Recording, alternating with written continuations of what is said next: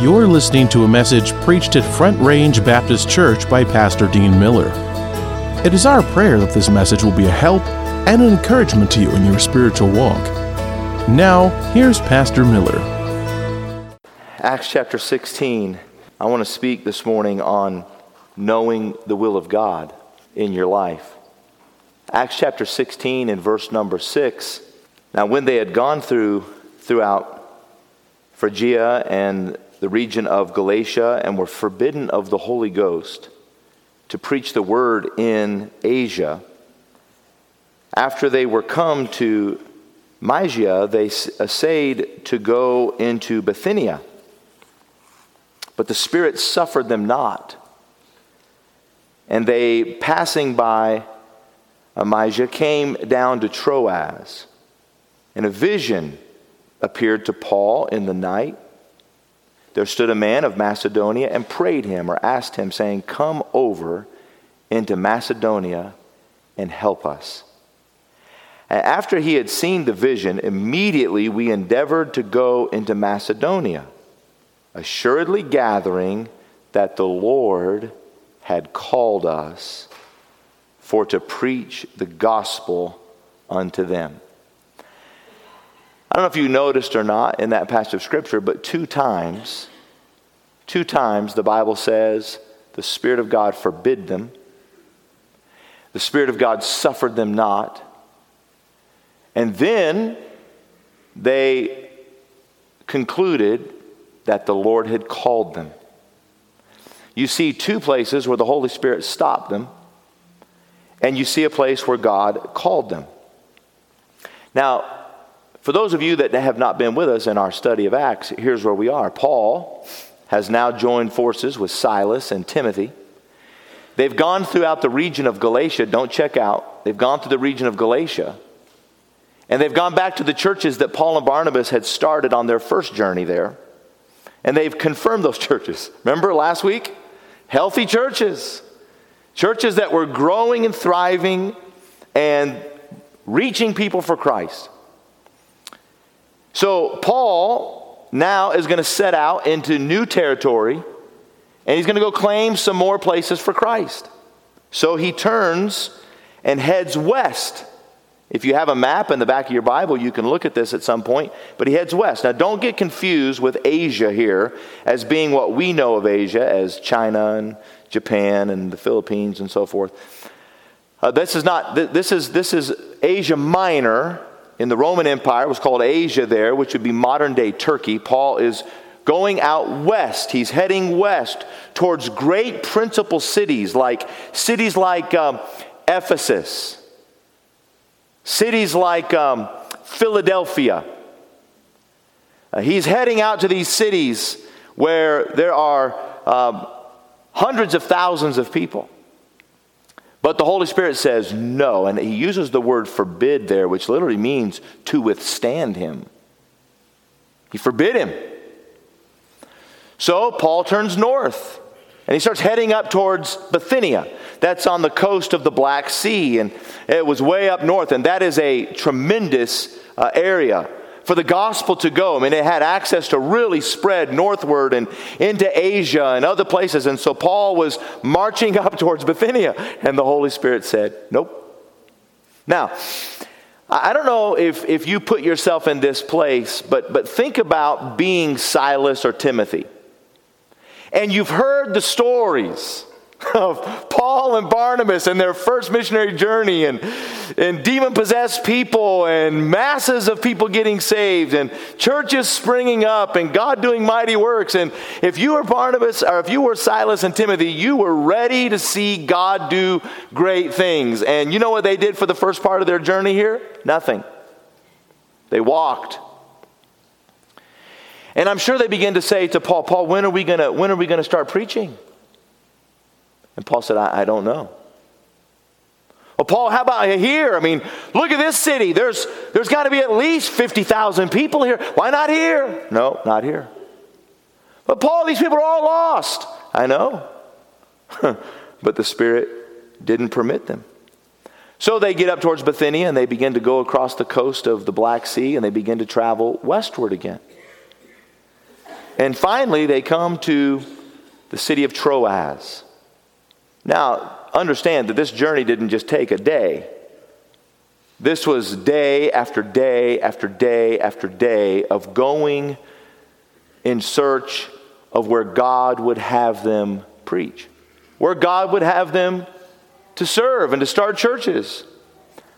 Now, let me ask you a couple questions. And, and just uh, let me just tell you right at the front these are unanswerable questions. They're unanswerable because the Bible doesn't tell us. But I want you to think about it. How did the Holy Spirit forbid them? I want you to think about that. I'm asking you this question because I want you to ask questions like this when you read your Bible. How did the Holy Spirit forbid them? And then I want you to ask this question, answer this question. How did they know that it was the Holy Spirit and not the devil? Because we know that Paul wrote in 1 Thessalonians chapter 2 and verse 18, Paul wrote to the Thessalonican church and he said, I wanted to come to you, but Satan did hinder me. Paul knew that Satan had hindered him from getting to Thessalonica. So, how did he know that it was the Spirit of God hindering him in this? And why would the Spirit of God hold him back? Well, let me just tell you right up front, and quite frankly, we don't know. But as a Christian, there are a few things that we do know. Here's what we know we know that we need wisdom. We need wisdom from God. Wisdom is having God's mind on the matter. And not only do we need God's wisdom, but listen, we need God's discernment. You, do, you know, do you know that uh, so many Christians are lacking discernment today, and we're choosing to do good things when we could do better things, and we're settling for better things when we could have best things? Uh, we're doing good things for God when we could be doing best things for God. Let me tell you, let me tell you one of the best ways to fail. You young people, listen to your pastor for a minute. Let me tell you how to fail. Let me tell you one of the biggest ways to fail in your life be successful doing the wrong thing.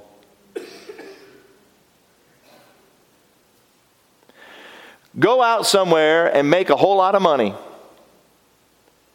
Give yourself to just making money and be successful in building a business and lose your family. You'll be a successful failure. Uh, there are so many people today that are uh, pursuing, and the world calls them successes. They're all over Hollywood today, they're all over the silver screen. We put stars in the ground for them. We have big galas to award them. And these people make movies and they're the stars and they're what all the young people want to aspire to be. The rock stars, the pop stars, the Hollywood stars, all these stars. And let me, the rich people, the billionaires, the Elon Musk, all these people that people say, man, I wish I had that kind of money. Let me tell you, friend, listen to me. There are a lot of people out there who are successful failures. They've been successful in what they did, but they were successful doing the wrong thing.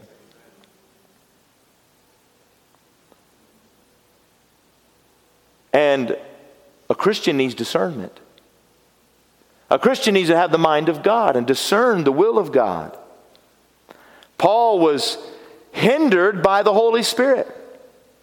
So, how do we know that the Holy Spirit forbid him? And how do we know that, that Paul was following the Holy Spirit? Well, let me show you something quickly, okay? We know, I want you to go back to Psalm 32.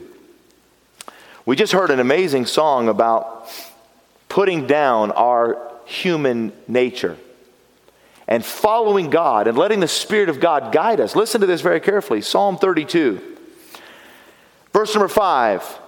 David said, I acknowledged my sin unto thee, and mine iniquity have I not hid. I said, I will confess my transgressions unto the Lord, and thou forgavest the iniquity of my sin. Selah. That means, what do you think about that? That's what Selah means. Stop and think about that. What do you think about that? That I acknowledged my sin, I confessed it, and God forgave it. What do you think about that? For this shall everyone that is godly pray unto thee in a time when thou mayest be found. Surely in the floods of great waters they shall not come nigh unto him. Watch what he says to the Lord Thou art my hiding place. Thou shalt preserve me from trouble. Thou shalt compass me about with songs of deliverance. Selah. What do you think about that? That God is going to be my refuge and my hiding place in dark times. Watch what he says in verse number 8. Now, watch it. God says here, I will instruct thee and teach thee in the way which thou shalt go. This is God speaking to David now. I will guide thee with mine eye. You say, what does that mean? Well, you know what that means if you ever had a mama in church. If you ever sat with your mama in church, you know exactly what I'm talking about. I remember sitting down the end of that row and I'd be horsing around, and all of a sudden I could feel heat on the side of my face. And I'd look over and my mama would be giving me that eye. And nobody can give you an eye like a mama can give the eye. And my mom just looked at me, and let me tell you, let me tell you what she did. She guided me with her eye. She guided me to sit up straight, put my hands on my lap. She never said a word, but I knew exactly what she said. And you know what else she said? You're going to die when you get home. Guide you with your eye. Now, here's what the Lord said to David Be ye not as the horse or as the mule. You say, What's he talking about? Well, let me tell you what a horse wants to do. A horse wants to go. You get on a horse, it wants to go. It wants to go, go, go, go. We had a horse. We had a, we had a, we had a beautiful quarter horse, Palomino, beautiful. Her name was Dollar. And she cost a lot of dollars. and you just kept feeding those dollars into dollars. But we get on dollars. Let me tell you, sometimes dollars would ride like a like a amazing horse. Other times, you got on her and she, you could just feel her body. She wanted to run. She was a quarter horse. She wanted to run. She wanted to go. And if you didn't want to go, like she wanted to go, she'd go ahead and go and leave you behind. I think all of us in our family got thrown off that horse. And God said, Don't be like the horse, wants to go. And He said, Don't be like the mule. Well, what's a mule? A mule doesn't want to go. You pull on that mule and he doesn't want to go. God said, I don't want you to be swift like the horse, I don't want you to be stubborn like the mule. He said, Here's what I want you to do.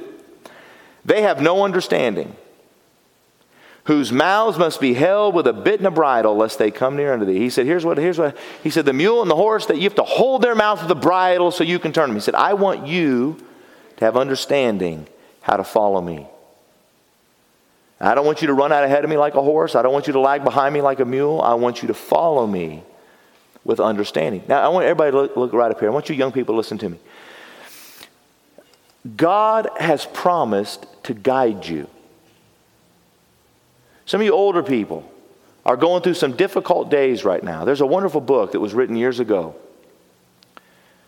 by a famous preacher who said, All my life I was taught how to die, but no one ever taught me how to grow old. And as you get older, you can't do the things that you want to do anymore. Your kids begin to leave, and, and uh, you, you start thinking, well, what's my purpose anymore? Let me tell you something right now. You listen to me. You listen to me. From Miss Naomi down here, 101 years old, to the youngest child in that nursery over there, God has a plan for you. God has a purpose for your life. Don't ever look to heaven and say, God, why am I still here? What we need to do is look to heaven and say, Lord, what wilt thou have me to do? God has a purpose for you and a plan for you. He promises to guide you. Now, how does God do this? Like he did with Paul. Was God guiding Paul even when Paul didn't know where he was going? Yes. God was very much in control when Paul didn't know what to do. Paul was trying to go this way, God said no. Paul started going that way, God said no. He said, okay, I can't go west, I can't go north. Now I'm up in the north, and God wants me to go west again. But was God in control? Yes, God was in control. Can I tell you tonight, this, morning? Listen to me, church, listen to this statement. Many people make the big mistake in their life in a time of uncertainty. And I see people today, Christian people, that are floundering without a sense of direction because the world is at unrest and the world is at chaos and we think well we don't know what to do i see i see young people uh, uh, 20 25 30 years old not knowing what to do i was sitting in my car the other day I had gone to Lowe's to get something. I was sitting in my car. The man that helped me said, Hey, fill out the little uh, survey at the bottom. It'll help me. And I, I never do those things, but this guy was g- genuinely a help to me. And I thought, Man, if it'll help him, I'm going to fill it out. I was sitting in my car. Car was off. I was filling out this survey. And I heard people talking around me, and I heard a conversation. And I was looking down at my phone. I heard this conversation, and my head snapped up because I heard a girl, a, a female voice, say this. I heard a female voice say, "Yeah, I don't want to have, I don't want to have a baby because, like, I don't want to like go through that process of like having a baby." And I heard the other one say, "Yeah, me either, and I don't want to add to the world's population." And they began to have this conversation about why they didn't want to have children. And then it was interesting.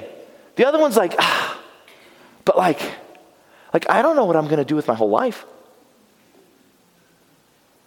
And so I just rolled down the window. and I said, Excuse me. And they said, Yeah. And I said, Let me tell you two things. I can tell you what you need to do with the rest of your life, and I can tell you this Children aren't a burden, they're a blessing. And I gave him a gospel tract. And she looked at me like I was a weirdo. So I rolled the window back up. Have a good day. Now, let me just tell you, this is, this is the world that we're living in.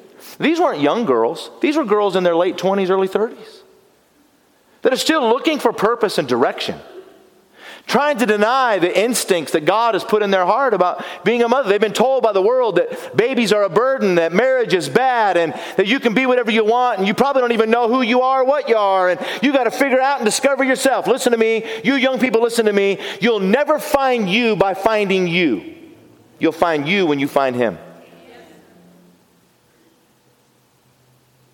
Uh, we have a sense of confusion in the world today. Young people, old people, middle aged people, moms and dads, paralyzed with uncertainty, walking around in a fog of indecision, not knowing what to do, and making huge mistakes. Now, let me just tell you, Paul was surrounded by opportunity. Everywhere he went, there was opportunity. He had a burden. He had a burden, he had a message, there were people, and he, he could have used all of that in that moment. He could have said, God, I have a burden for these people. I have a message for these people. And yeah, there's all the people. And he could have just started where he was, but the Holy Spirit said, No. Speaking in the Philippines, I was preaching in the Philippines in 2016. I, I would preach, and there were thousands of people. People would come in droves to be saved. I mean, God was doing a work in the Philippines, and there's been a spirit of revival there for many years, and great churches were being built. And I want to tell you, thousands of people were coming to Christ. I would stand in those services and I would weep, and I would say, Oh God, God, we, we, we come, we just have a tent, we have a building that, that just has a roof and no walls, and people are standing for hours. They're walking through the jungles, they're riding on jeepneys, they're coming in droves to hear the gospel. They're responding with broken hearts and with tears and weeping. They're bringing others. Oh God, I'm, I'm pastoring in the, in, in, in the United States of America where we have to beg, borrow, steal, have a light show, fog, smoke, electric guitars. We have to, we have to do tricks and fly angels around and the services or whatever to get people to come. God, here am I. Send me, I'll come. I remember, I remember thinking, man, I would love to get up and preach to people who wanted to hear it, who had hunger and thirst and would respond. I didn't have to beg anyone to come to an altar. I didn't have to beg anyone to come to Christ. I would just preach the gospel. And by the way, if I preached an hour, they were angry. You preached too short. You should study more. I thought, heavens to Betsy's. This is where I need to be. After a service, I was at the altar. I was broken. I was broken. I'd preach the same sermons there, and a hundred would get saved. I'd preach the same sermon in America, and people would forget what I said before they hit the buffet line. And I remember kneeling at that altar weeping. And I was about to give myself to the Philippines. An old veteran missionary.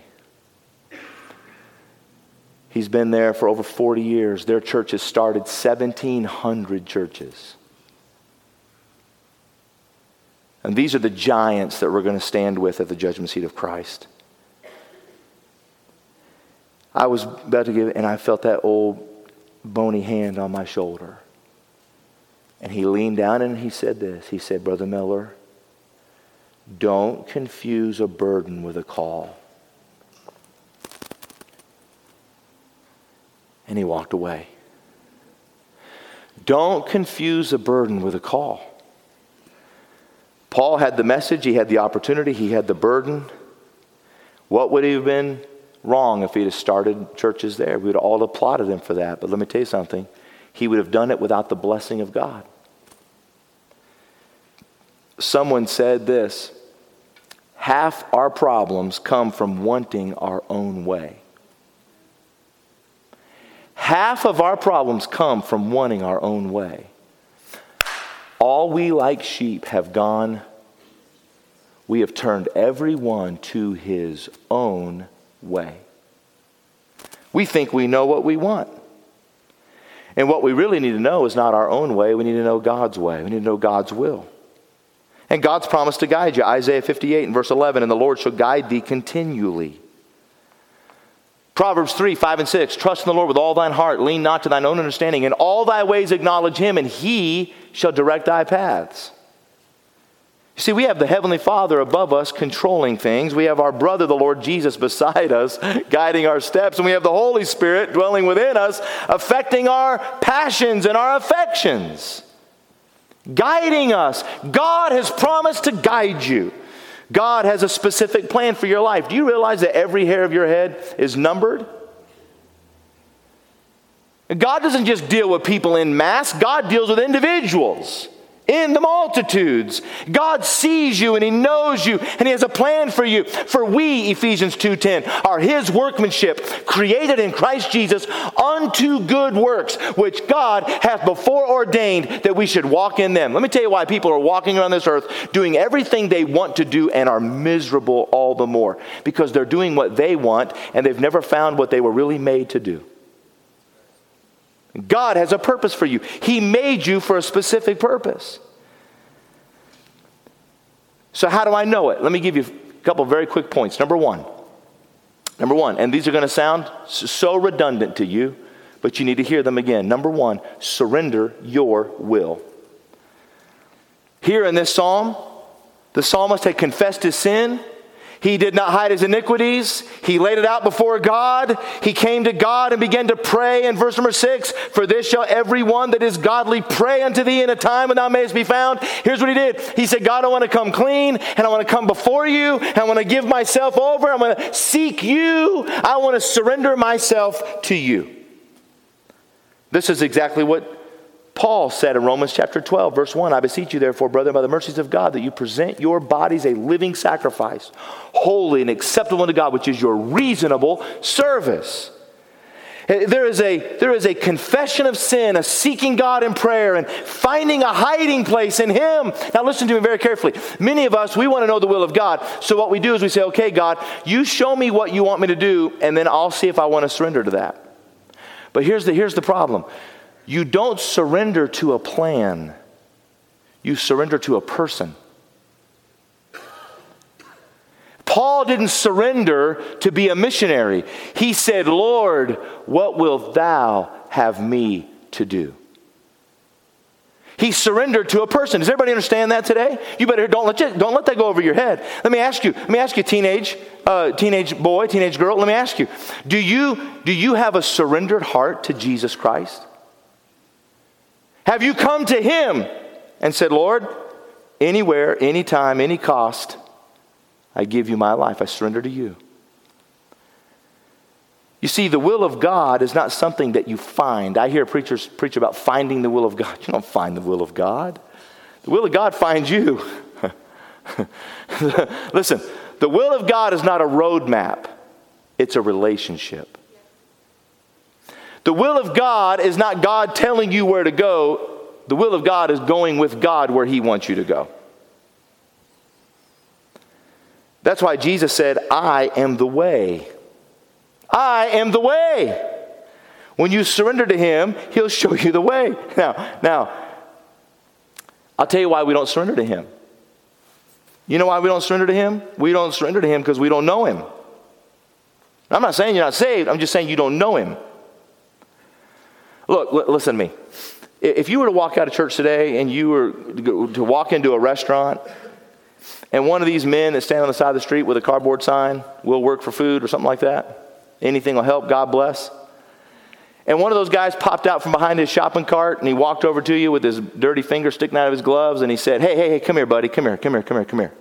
I've been cooking something up in my tent over here. I want you to taste this. Open your, open your mouth and close your eyes.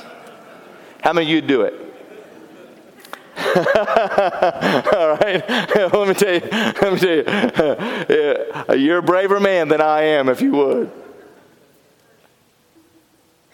Now, now, you know why I wouldn't do it? I don't know that guy. I don't know him. I've not seen his tent. I don't know what that guy's cooking. But now I'll tell you something. If I get home and my, I walk in the kitchen and my wife says, Hey, come here. Close your eyes and open your mouth. I, st- I don't know if I'd still do it.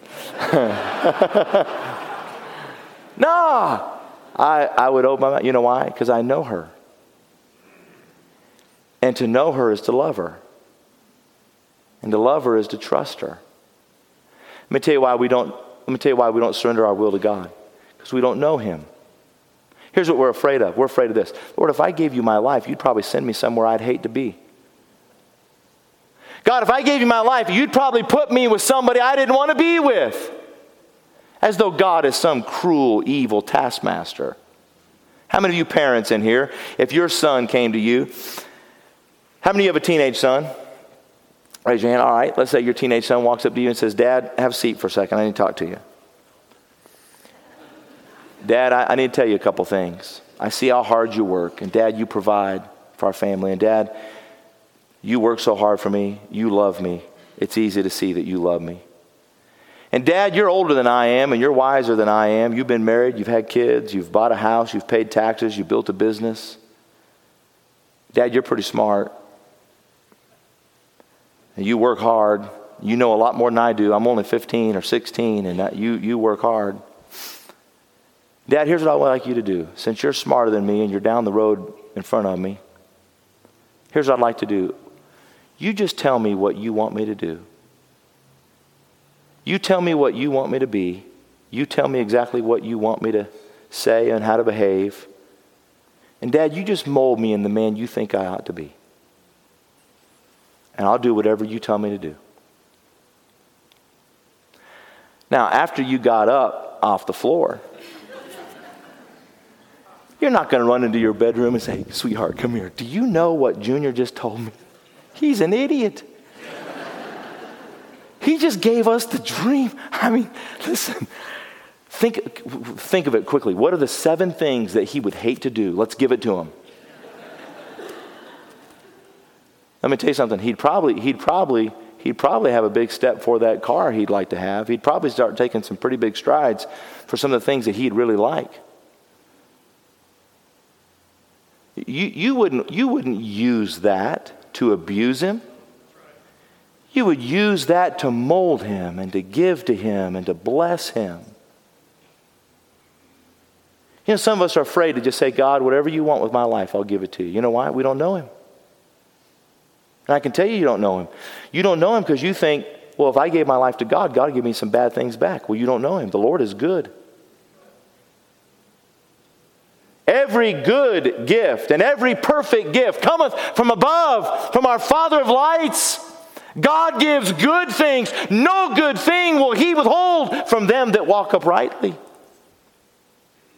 God only knows how to give good to his people. For we know that all things work together for good. See, the problem is we don't know him. Listen to me. If you know the Lord, you'll love the Lord. To know Him is to love Him. To love Him is to trust Him. To trust Him is to obey Him. To obey Him is to be blessed. I can tell you what, if you just went to the Lord today and said, Lord, what would you have me to do? Lord, I'm giving you a blank sheet. I'm signing my name at the bottom. You fill in the contract and I'll do it. You would have more blessing in your life than you could ever imagine. I'm not talking about wealthiness. I'm not talking about cars and houses and mansions. I'm not talking about all the world can offer. I'm talking about everything that God can offer. There's a will of God for your life. And you know what that will of God is? Listen to me very carefully. The will of God for your life is everything that you would choose for your life if you were wise enough to want it. So there's the first thing is a surrendered will. I got to hurry. Number two is saturated with the word. Saturated with the word. Psalm 119, 105. Listen to it. The word is a lamp unto my feet and a light unto my path. Psalm 119 and 130. The entrance of thy words giveth light God's Word gives direction. The Bible is not a book of minute laws and details and rules and rituals. The Bible is God's Word and it's filled with great principles of how to live life God's way.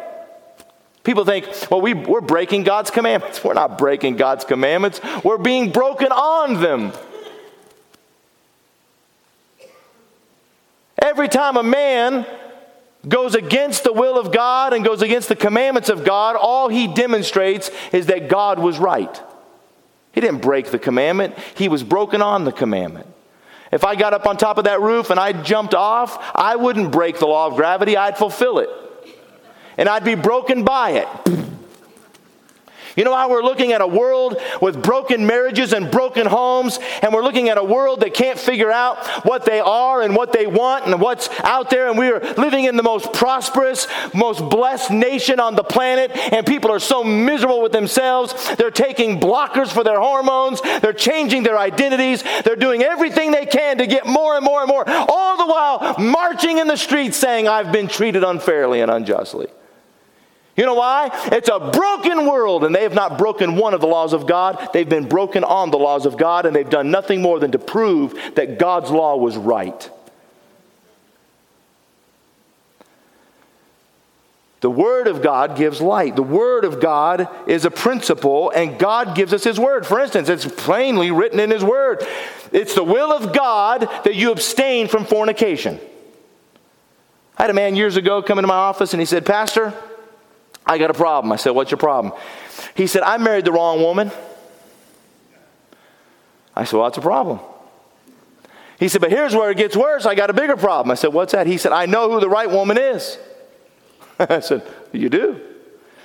He said, Absolutely. There's a woman that I work with. She's the right one for me. And I would just believe that it's God's will for me to leave my wife and marry her. I got up out of my desk and I said, Son, you don't know the first thing about the will of God. Let me tell you what the will of God for you is. The will of God for you is to go home and love your wife as Christ also loved the church and give yourself to her. But she's the wrong one. I said, Yeah, let me tell you something. You were the wrong one when Jesus bought you. You were an enemy of God, but He de- demonstrated His love for you. He died for you. He bought you. He forgave you. He made you His own, and He serves you and never demands anything from you. Now, you go home and do that. It's never God's will for you to divorce your wife and go marry somebody else. That's fornication and adultery. It can't be the will of God if it breaks the Word of God. Did you hear me? It can't be the will of God if it violates the Word, uh, the word of God. It cannot be the will of God. So, what, would, what did Paul say? Paul said, Paul, Paul said, Okay, Holy Spirit, you guide me. I believe that you guide me, and I believe that you know my steps, and so I'm going to trust you. All right, let me give you the third thing and the last thing here.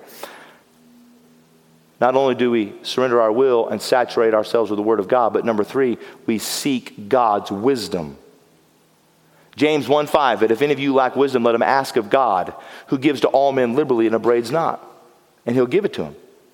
Think about this for just a minute. Let me give you some really quick demonstrations of this. Acts chapter 1, verse 24. They were all praying. They, they needed to replace Judas Iscariot, who had hung himself. They needed a 12th disciple. So they all got together, and the Bible says in verse 24 of, of Acts 1 and they prayed and said, Thou, Lord, which knowest the hearts of all men, show whether of these two thou hast chosen. Now they had two good candidates, and they said, Okay, Lord, you know the hearts of every man. We're asking you for wisdom. You show us. You demonstrate to us. You show us the, which one. Uh, Acts chapter 8 and verse 20, number 29. Then the Spirit said to Philip, he said, Go near and join thyself to this chariot. And Philip went and he preached the gospel to the Ethiopian eunuch. And that man went and opened the gospel up to northern Africa. And uh, all because Philip was sensitive to the direction of the Holy Spirit and God showed him what to do. Acts chapter 13 and verse number 2, the Bible says, As they ministered to the Lord and they fasted, the Holy Ghost said, Separate me, Barnabas and Saul, for the work whereunto I have called them. Here they were. They were busy serving the Lord. They were busy working for the Lord. They were busy fasting and praying and serving God. And in that moment, the Holy Spirit opened their understanding that Barnabas and Paul should be set apart to go out into the ministry. This is an Old Testament principle as well. I don't have time to go through all of these. I'll just give you one. In Nehemiah chapter 7 and verse number 5, Nehemiah said this He said, And God put into my heart to gather together the nobles and the rulers and the people. And when God put that in Nehemiah's heart, they built that wall. In a little over 50 days, they built that wall of Jerusalem because God put it in his heart. Now, this is where we need the wisdom of God. See, now here's where we have to be really careful, though, church, and don't, don't check out on me. I know your blood sugar's getting low and the, and the buffet is calling, but listen to me very carefully. This is where you have to be very careful. Because couldn't the devil use this mysterious voice of some auto suggestion where you start telling yourself that what you're thinking is God's will? Well, sure, he could. Sure, he could. So, how do we know it's a word from the Lord? Listen to this very carefully. First of all, if it's contrary to the scripture, it's wrong. The Bible is such a valuable book. I mean, it's, it's more precious than gold that perisheth. And, and when Peter and James and John were on the Mount of Transfiguration, they heard the very voice of God say, This is my beloved Son, in whom I am well pleased. But Peter would write later about that moment when he heard the voice of God audibly. But Peter wrote, We have a more sure word of prophecy in the Word of God. He said, I heard God literally speak, but this is more sure than that. Now, you hear me, we, we have cheapened the scriptures today. We've used the Bible like a magic eight ball. And we just try to find little things in here that, you know, these little, these little nuggets in these little daily devotionals that we get, these little nuggets, and oh, God will bless you and God will be. And boy, I'm telling you, we so abuse and misuse the scripture. You need to saturate your mind with the word of God so that you'll have God's wisdom, so that God can put in your heart what he's put in the word. And he'll show you what to do. Listen, I didn't, there's nowhere in that Bible that said, Dean Miller, thou shalt marry Michelle Miller or Michelle McLean. Thou shalt marry her. There's nowhere in the Bible said that. So, how do I know who I was supposed to marry? Well, number one, God gave me a desire to be married. So I knew that I was to be married. God gave me a desire to be married. And number two, I knew that it couldn't be someone who was unsaved. The Bible says, not, be not unequally yoked together with unbelievers. So I knew I couldn't yoke up with someone who didn't know Jesus. I had to marry somebody who was, who was saved. So that eliminated a huge part of the population, did it not? And then I began to pray more and began to pray about somebody who would be a, a, a, the, the, the lady that would be a godly lady, a spirit filled lady. And I began to pray. And God, and listen to me, I was going to college in Colorado. She was living, she was from Florida, but going to college up in uh, uh, Illinois, Indiana area. And, and I went to a Bible conference in Florida. She wasn't even there. I wasn't even supposed to go to that conference, but God ordered my steps. God let me go. It's a longer story than this. But I got there, and in that process, God put us together, and God ordered those steps and affirmed it. Now, let me tell you something. I knew that when I married Michelle, even though her name wasn't in the Bible, that it said, Dean, you should marry Michelle. The Bible didn't say anything about that, but the Bible said you better marry somebody that's saved. You better marry somebody that loves God. You better marry somebody that has a pure heart. You better marry somebody that I have made for you. And let me tell you, God directed, as I sought Him, God brought brought me to her. You see, this is what you young people need to understand. God's up here. As you pursue the Lord, if you've got a spouse somewhere, a mate somewhere that God wants you to have, as they pursue the Lord, as you guys meet the Lord, you'll meet each other. And God ordered our steps. Now, listen, if it's contrary to the Word of God, it's wrong. Number two, if it's forced, it's not of God. You say, what do you mean by that? God guides, He doesn't shove. And God's not going to push you into something quickly. Listen, listen to what the Bible says. Romans chapter 8, verse 14. For as many as are led by the Spirit of God, they are the sons of God. Led by the Spirit of God. There's a gentleness in that leading. Uh, he's leading us. Do you know, you know what God was doing with Paul? The Holy Spirit said, No, Paul, not here. And the Holy Spirit was leading him, so he went north. And the Holy Spirit said, No. And what was he doing? He was guiding his steps eventually to go to Troas in the northwest. Paul was going west. He said, No. He started going north. God said, No. He took him northwest, and God said, Here. And God was guiding his steps. The Lord was leading him. I want to tell you something. Listen to me. God, if it's, if it's forced, if it's compulsive, if it's, if it's a reaction, it's usually not right. Remember Samuel, little Samuel? He didn't, he didn't surrender till the fourth call. God kept calling. I remember when I surrendered to preach. God put it in my heart. I, I, I hesitate to ever tell this story because some think it's un, unbelievable, but I remember as a little boy, I mean, before I can, I can really even remember remembering, I wanted to be a preacher. I had a desire in my heart to preach the Word of God. When I was a little kid, I had a little preacher's jacket. I'd put that little preacher's jacket on. I'd set my whole family down. I'd open up at the, at the coffee table and I'd preach to my mom and dad and my brothers. And I'd preach to them.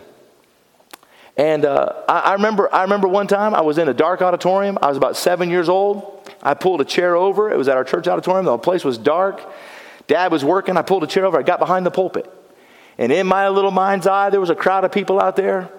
And I preached through Genesis chapter 1. I said, In the beginning, God created the heavens and the earth. God said, Let there be light. God saw that light, that it was good. God said, Let the dry land appear. And the dry land appeared, and God saw it, and it was good. God made the stars, the moon, the sun, and God saw that, and it was good. I went through every one of those days. It was good, it was good. I said, But then when God made Adam in his own likeness, now, I was about seven years old. God made Adam in his own likeness. And I said, I said, God made Adam in his likeness. And when God stepped back and he looked at that creation of that man, God said, It is very good. I began to preach, You're very good to God. You're more important. You're, God said the light is good, but you're very good. The God said the stars are good, but you're very good. And I heard a big voice in the back, Amen. My dad was sitting in the back of the auditorium. He came to me and he said, But son, we're not good anymore. There's none good, no, not one. I said, You're right. So I preached another message. the hardest thing in the world for God to create. I thought, you know, God created a little ant. God created the big rhinoceros. God created the sun, the moon, the stars, all these things. What was the hardest thing for God to create? And I said, God created a little place called Golgotha. When God made that, He knew that He was going to meet man there and take his sin and become sin for man. And He would suffer there. His son would die there. But God made it because God loves you. God made a place for Him to die for man. Oh, listen. Hey, let me tell you something. I knew in my heart I was called to preach when I was young. It just took me till 16 to figure it out. Uh, God put that germ in my heart and just kept kept putting it, kept calling me, kept calling me, kept calling me. I wasn't pushed into it. But if it's, God doesn't do that. Listen, listen to this verse Proverbs chapter 4 and verse number 18. The path of the just is as a shining light that shineth more and more unto the perfect day.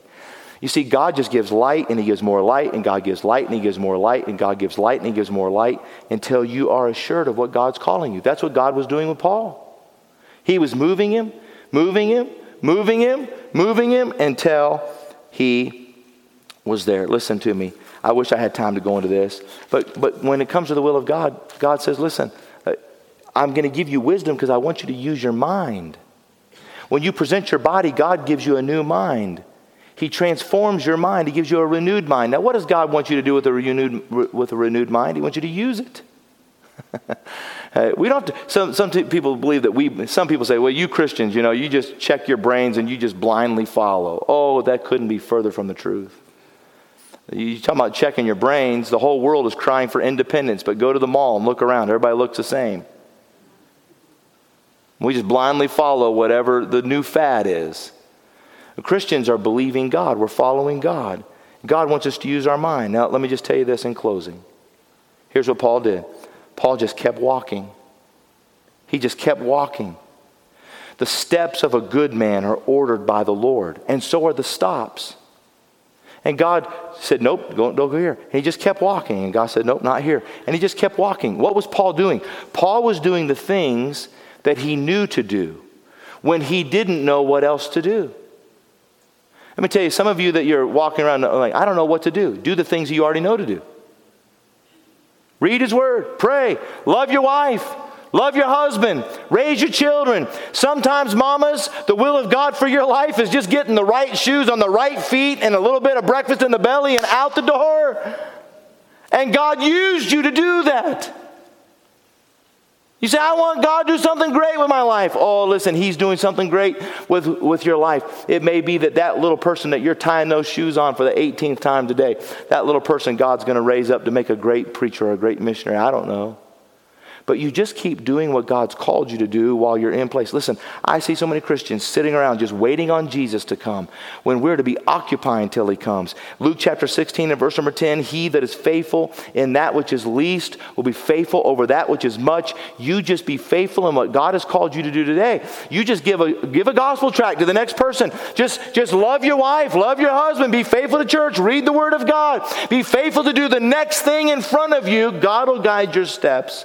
He'll order your stops. And one of these moments, you'll find yourself in a Troas where God will give you a clear calling and say, This is what I want you to do. And then you do it. and then you do it. You know what I believe Paul was doing? I believe all the way along that way, Paul was doing Proverbs 3 6. He had the Old Testament scriptures. In all thy ways, acknowledge him, and he shall direct thy paths. Let me tell you what I believe Paul was doing. Paul was saying, Okay, Lord, I've come here. Is it here? I want to acknowledge you in this. No, it's not here. Okay. Lord, I want to go where you want me to go. I want you to do what you want me to do. Lord, I'm acknowledging you and you in this way. Is it here? No, it's not here. Okay. Lord, I want you to do uh, I want you to do your will in my life. I gave you my life on the Damascus road. I said, Lord, what that what, whatever you want me to do. I presented my body a living sacrifice and now I want to prove that good and acceptable and perfect will of God. Lord, is it here? Lord, is it here? And everything you do. Let me ask you a question. Did you pray this morning? Did you pray this morning about about the little things? Lord, should I wear this today? Hey, get up tomorrow morning when you start to get dressed and say, Lord, should I wear this today? Would this please you if I wore this today? Lord, should I listen to this? Lord, would this be pleasing to you if I listen to this? Lord, I want to acknowledge you in every way, in everything. You say, oh man, I want God to show me the big things. Oh, listen, He'll never show you the big things if He can't trust you in the little things. In all thy ways, acknowledge Him and he shall direct thy steps. Now listen, some of you are paralyzed. You're in a, you're in a time you don't know what to do. Well, are you doing the things that you know you ought to do? Are you doing? Why would God ever give you more of his will if you're not doing what he's already told you to do? God's not going to give you more to do if you're not being faithful to do what he's already called you to do. I, you know what I believe today? today? Here's, here's what I believe everyone ought to take home from this message today. I believe everyone ought to take home from this message. We ought to walk out those doors and we ought to say, okay, Lord, as I leave here today, from now on, I've surrendered my will to you. And Lord, I want to get into the habit of every step acknowledging you, every step of the way, acknowledge you. And God, you guide my path. I love that. That word guide the path means to literally get a, to make that path open. God just gets out in front of you and just opens the doors. And God will, God will give you the direction that you're supposed to go if you acknowledge Him. You can know the will of God for your life, but you got to surrender your will, saturate your mind in the Word of God. Give, give God, give God opportunity to give you wisdom and discernment. And then just keep walking in the things you know to do. And be faithful with what God's called you to do. Now, let me tell you this right now. Some of you sitting there saying, I don't understand a bit of this. This is boring. This is what people do at church. Well, let me tell you. Let me tell you why. Let me tell you why it's not connecting with you. It's not connecting with you because you don't know God. And you don't know God because you don't know Jesus Christ. The Bible says, No man comes to the Father but by me. Jesus said that. I am the way, the truth, and the life. No man comes to the Father but by me. Listen, you're not even concerned about the will of God because you've never, you've never known the salvation of God. And until you get saved, until you have your sins forgiven and a new heart, you're never going to know what God wants for your life. It didn't even cross your mind. You don't even consider what God wants because you don't know Him. And the only way to know Him is through Jesus Christ. Listen to me very carefully. Let me tell you this Jesus, Jesus came to this earth and He became sin for you. He took your sins in his body and he died at Calvary. He died for your sins. He was buried, and on the third day, he rose from the dead. You say, now why did he do that? Well, he didn't do that so you could live a good life and go to heaven. He didn't do that so you can get baptized and go to heaven. Jesus, uh, uh, listen, listen, if Jesus would have died on the cross and then there was another way for you to get to heaven, that'd have been the cruelest mistake God ever made. To give his own begotten son and then to tell you, oh, there's some other way too. No, listen to me. There is no other way. You say, that's unkind. Brother, it'd be unkind if I didn't tell you that. If you don't know Jesus Christ, you're going to go to hell. But when you come to Jesus Christ by faith and saying, Jesus, I'm a sinner and I need to be forgiven and I need a new life, let me tell you what he'll do. Let me tell you what he'll do. He said, If you come to me, I'll in no wise cast you out. Let me tell you what he, on the promise of his word, he'll take you, he'll forgive you, he'll wash every sin in your life clean. He'll give you a new heart. If any man be in Christ, he's a new creature. Old things are passed away, all things become new. He'll give you a new heart, he'll give you a new start. and now you're a newborn babe in Christ, and you've got a life now to grow in and live in. You can have eternal life. You can have a new life if you'll come to Christ today. If you don't know him, I'm inviting you today to come to Jesus Christ. Our heads are bowed. Lord, I thank you today that in times when we don't know what to do, we can rest in the fact that you're fully in control and we can find your will. We can know you.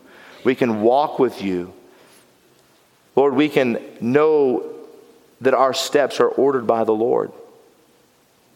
God, I pray you'll encourage your people today. Help us this morning as we leave this place to know that we've surrendered ourselves and that we're willing to do what you've called us to do. Our heads about our eyes are closed for just a moment. Who's here this morning would say, Pastor, I've been in a place of indecision.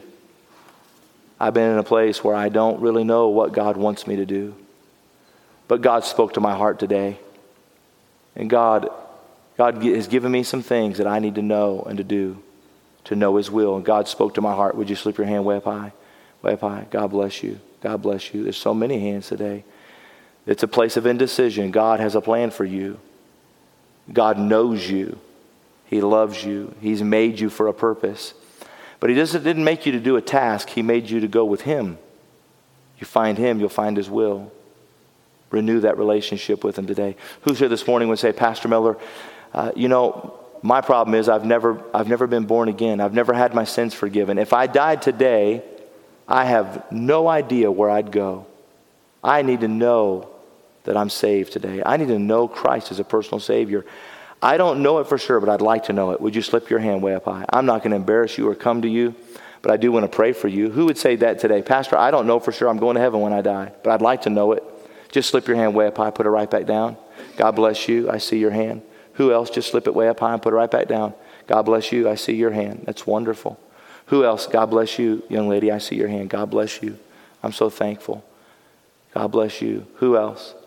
Who else? Just slip it way up high and say, I don't know for sure that Christ is my Savior. I don't know for sure I'm going to heaven, but I'd like to get it settled. I'd like to know it. Just slip your hand way up high. God bless you. Now, let me say a word to those that just raised your hand. Several of you just raised your hand. I don't want you to be ashamed at this moment. Jesus wasn't ashamed for you. Don't be ashamed of him. In just a moment, I'm going to have everyone that's able to stand. And when, you, when we stand, I'm going to pray. And here's what I'd like you to do go right to the back. We've got men and ladies right here in the back. Just walk to the back. And, and you don't have to say anything. Just walk to one of those that are standing in the back. And let me tell you what, uh, you can even say something like this I, I want to know I'm going to heaven. I want to know Christ. Just say that. And they'll rejoice with you. Then they'll take you and show you some scripture about how you can know it, and they'll seal that decision with prayer. And it's going to be a wonderful thing.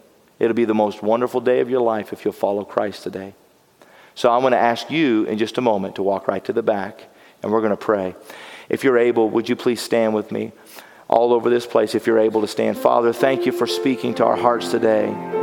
Thank you for giving the will of God to every man, every woman, every boy, every girl, that we can know what you've made us to be and to do. Now, Lord, speak to hearts today. May those respond by faith. Our heads are bowed, our eyes are closed. If God spoke to your heart, I want you to pray right where you stand, right there. You can come to the altar if you want. You can pray at your seat if you want, wherever God would hear you. You just pray. Say, Lord, here am I, send me. Now, if you raised your hand and don't know Christ as Savior, would you just slip out of your seat, go right to the back, let one of these men or ladies take the Bible and show you how to be saved? They'll take you somewhere and show you from the Word of God.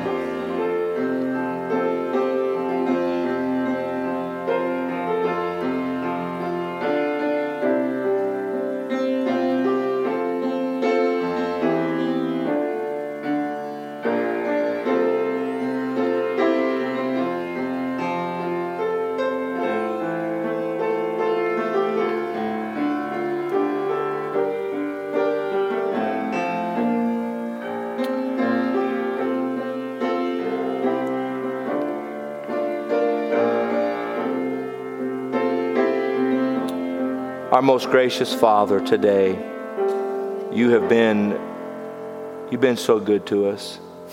Lord, thank you for speaking to us in this service today.